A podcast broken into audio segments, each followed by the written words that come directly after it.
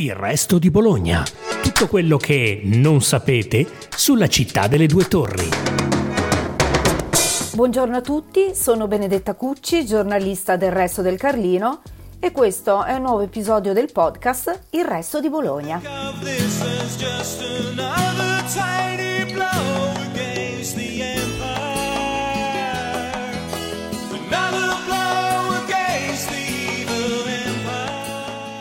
Un'opera blasfema che rischia di far scoppiare uno scandalo, ma è probabile che non venga mai vista dal pubblico, perlomeno nella cornice di Artefiera Bologna. È un crocifisso in legno con un papa immaginario, in atteggiamento evidentemente blasfemo, e campeggia al centro dello stand della Not Gallery, spazio espositivo napoletano con una vetrina alla fiera. In poche righe tratte da un articolo del quotidiano nazionale, eccoci entrare in un episodio rimasto negli annali della nostra fiera dell'arte, la cui 46esima edizione comincia in città proprio domani. Finalmente posso evitare il solito io però non c'ero.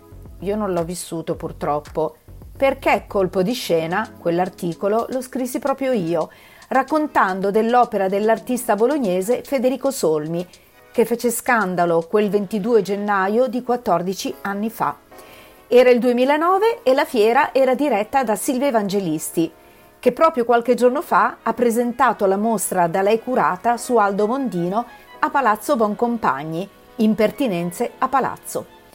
Il nostro concittadino Federico Solmi, classe 1973, allora 35enne, viveva già da dieci anni a Brooklyn.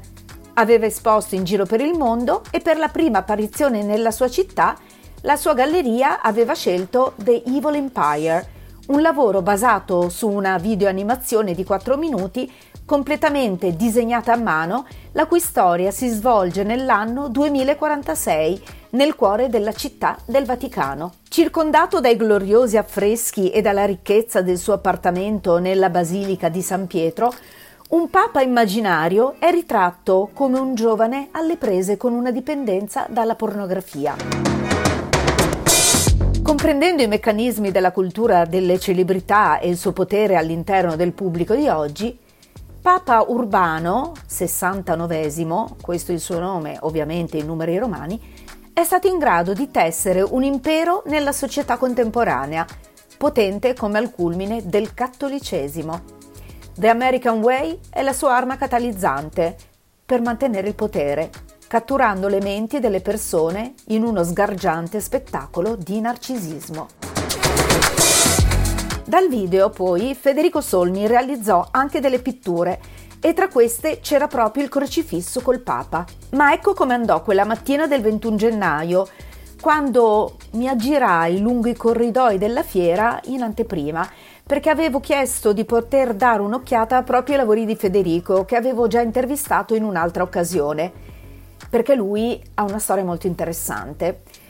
E quando arrivai alla galleria rimasi abbastanza colpita. C'era un papa nudo, con un'erezione in atto. Era in fiera sotto le due torri, Bologna, Italia. Il giorno dopo ci sarebbe stato il taglio del nastro ad inviti e il 23 infine l'apertura al pubblico. A quel punto abbastanza colpita, ma senza giudizio, perché si trattava di arte in fondo, feci il mio lavoro di cronista.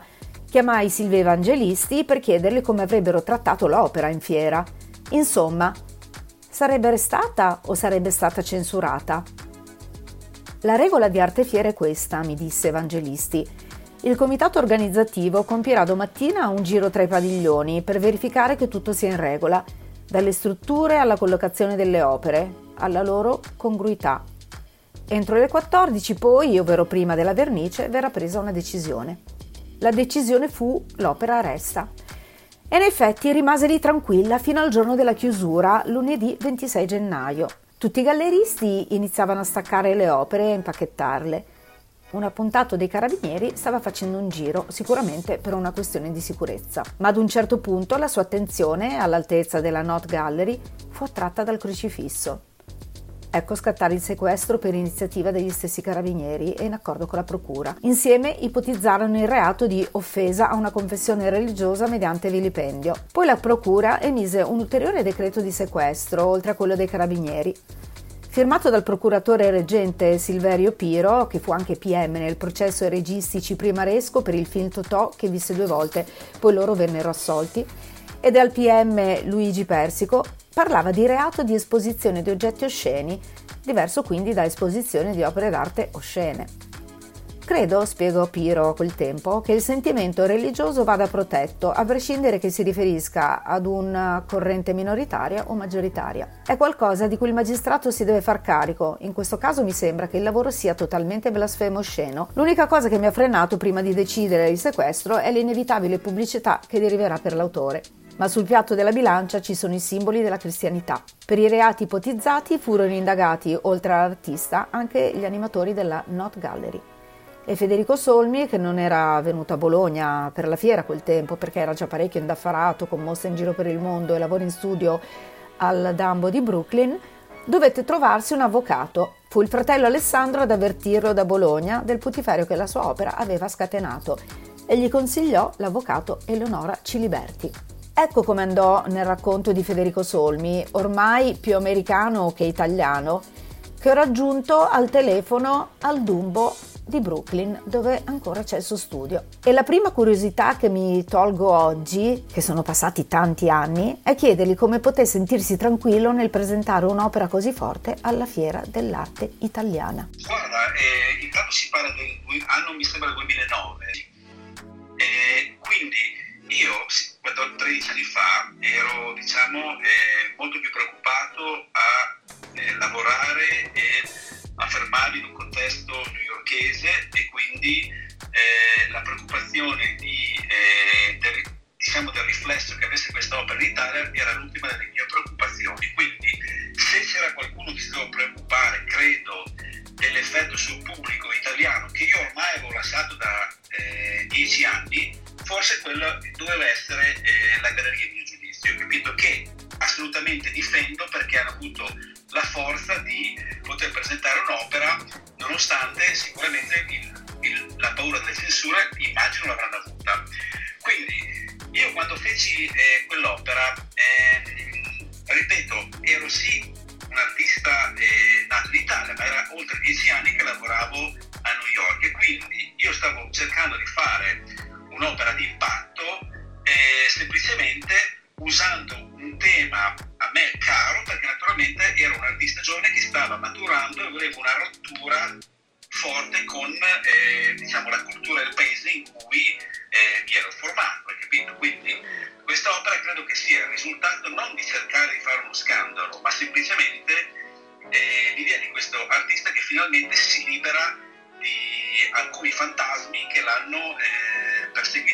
sin eh, da quando era ragazzino. Ma che cosa voleva raccontare Evil Empire?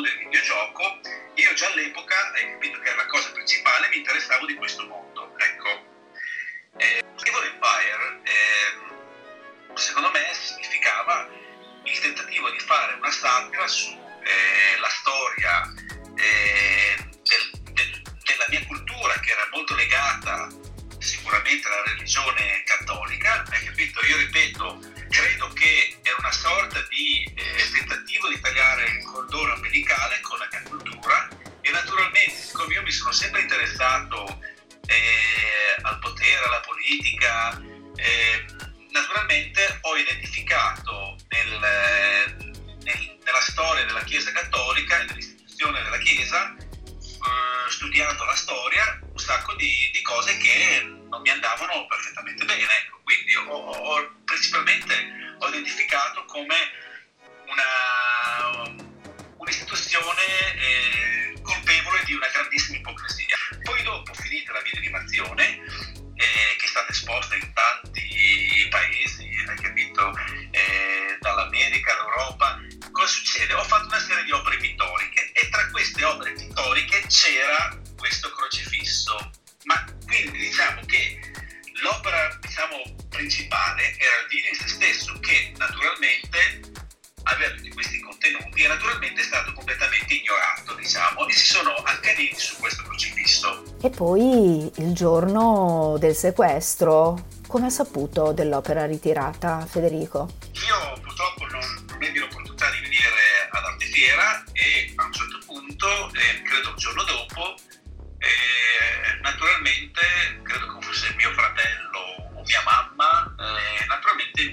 Dicendo che è successo insomma un qualche cosa di molto eh, serio eh, a Bologna.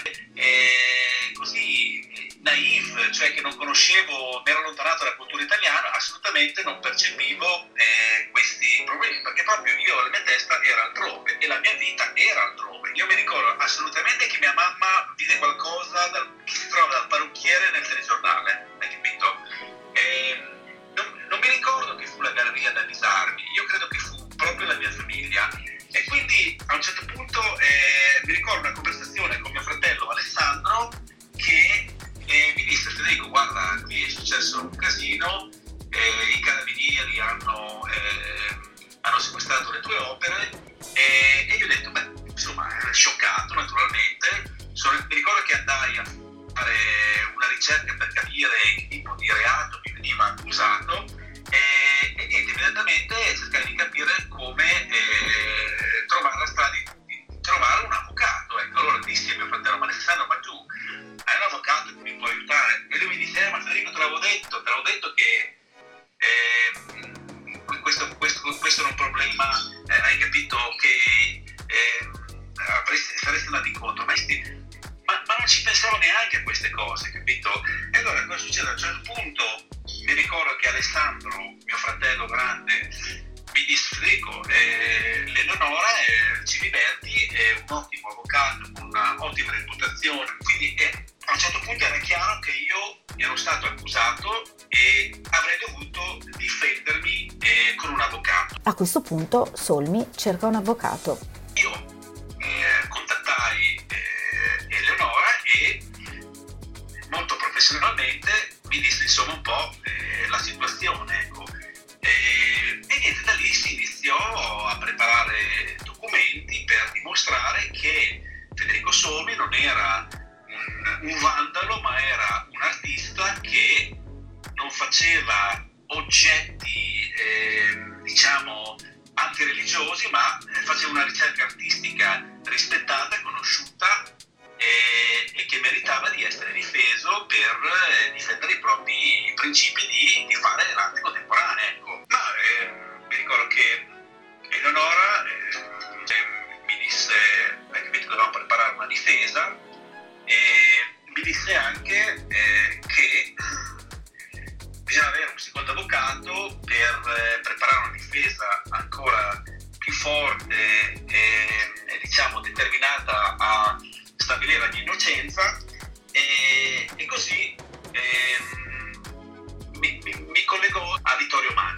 quando tutto sembra insormontabile, ecco che succede qualcosa. Quindi allo stesso tempo poi è successa una cosa molto determinante che eh, ricordo con grandissima gioia, che è stata un po' una grandissima rivincita.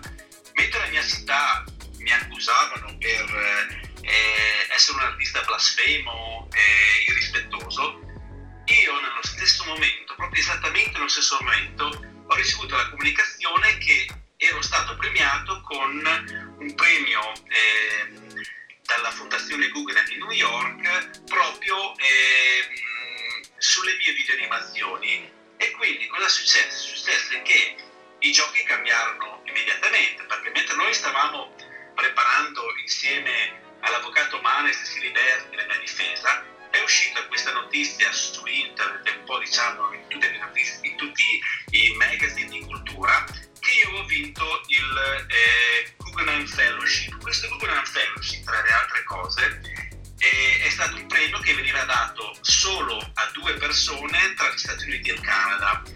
E questo premio era un premio proprio eh, che andava a premiare i miei video e nel quale io avevo dato come eh, come video per essere eh, diciamo giudicato anche lo stesso video di Evil Empire che veniva così qui mi è venuto quasi da ridere, capito? Nel senso che da, da, da un inizio drammatico in cui io ero l'artista che mm, diventava eh, un artista rispettabile, blasfemo, degenerato, io mi sono trovato sulla poltrona eh, diciamo internazionale di uno dei premi più prestigiosi che viene assegnato da un artista vivente. Una volta ottenuto eh, Fellowship, eh, diciamo le cose sono andate molto a mio favore.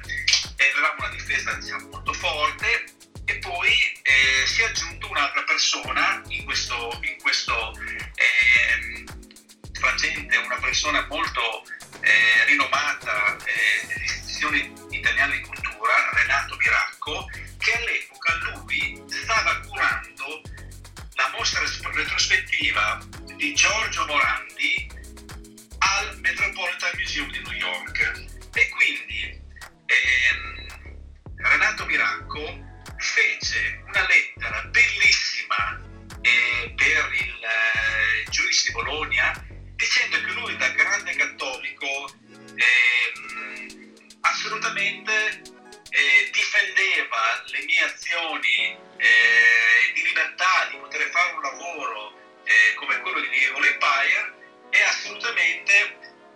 diceva eh, al giudice che stavano commettendo un grande errore. Diciamo che ottenendo anche una lettera di una persona impegnata, uno dei più grandi rappresentanti della cultura italiana all'estero, diciamo che io avevo praticamente la vittoria sul piatto, capito? E era una situazione incontestabile. E, ehm, diciamo che il mio scaso è stato dismesso e parlando con Vittorio Manes ed Eleonora Ciriberti, loro mi hanno detto che il mio caso a livello giuridico è tuttora un caso pazzesco, nel senso che è, è un caso eh, per, da un punto di vista giuridico equivalente a, ai casi di Pasolini, ai casi di Bernardo Bertolucci, perché era un qualche cosa che non era successo da una vita. Come fu dedotto dalla difesa, dagli avvocati Eleonora Ciliberti e Vittorio Manes, l'opera va contestualizzata nell'ambito di una più ampia produzione artistica dell'autore e al momento del sequestro era esposta in una fiera di fama internazionale. Ci sono voluti mesi per avere il rilascio delle opere e nel frattempo l'opera dello scandalo, inizialmente venduta in fiera al vernissage, ricevette una disdetta. Ma ecco che un cliente di Milano si fece avanti, pagandola tre volte di più. E oggi Federico Solmi, che si innamorò dell'arte quando ancora ragazzo lavorava al mercato delle erbe, dove la famiglia aveva una macelleria, ormai espone solo nei musei di tutto il mondo i suoi lavori, sempre più complessi e sorprendenti. Recentemente è andato in Sicilia per produrre delle grandi ceramiche che presto vedremo in mostra a Roma. E vorrei chiudere con la voce di Silvia Evangelisti, la direttrice di Arte Fiera di quel tempo, perché tanti anni dopo finalmente riesco a sapere perché fu deciso di lasciare l'opera di Federico. Noi la, la commissione, perché era, c'era una commissione che controllava eh, la, la, che poi gli stand fossero messi bene, che ci fosse una situazione buona, diciamo, ehm, eh, decise di non prendere una posizione eh, di non togliere l'opera perché in realtà eh, un'opera d'arte ha delle regole diverse da quelle che può avere eh, una morale comune. Nell'arte, appunto, l'esempio eh, che, che, posso fare un altro caso che è stata un'opera di André Serrano che ha sempre fatto scandalo, che è sempre stato un artista ehm, contestato, eh, che ha che portò eh, al, al, eh, chiesto di toglierla e eh, noi invece la lasciammo eh, proprio perché eh, i, i, carabinieri capi, capirono. La cosa interessante è che i carabinieri eh, su denuncia vennero a vedere e dissero vabbè ma questa è arte, cioè, nell'arte le cose vanno diverse. Per cui eh, lasciamo anche quella di Federico Solmi. Eh, poi casualmente arrivò eh, una, una carabiniere, un appuntato, che la fece togliere. Mm-hmm. Però eh, la nostra intenzione, diciamo, era quella di tenerla. Sull'arte è, eh, c'è, un, c'è, un, ragionamento molto più complesso che così un, un detto della morale comune. Grazie per averci ascoltato. Seguite ancora Il Resto di Bologna, il podcast della redazione del Resto del Carlino.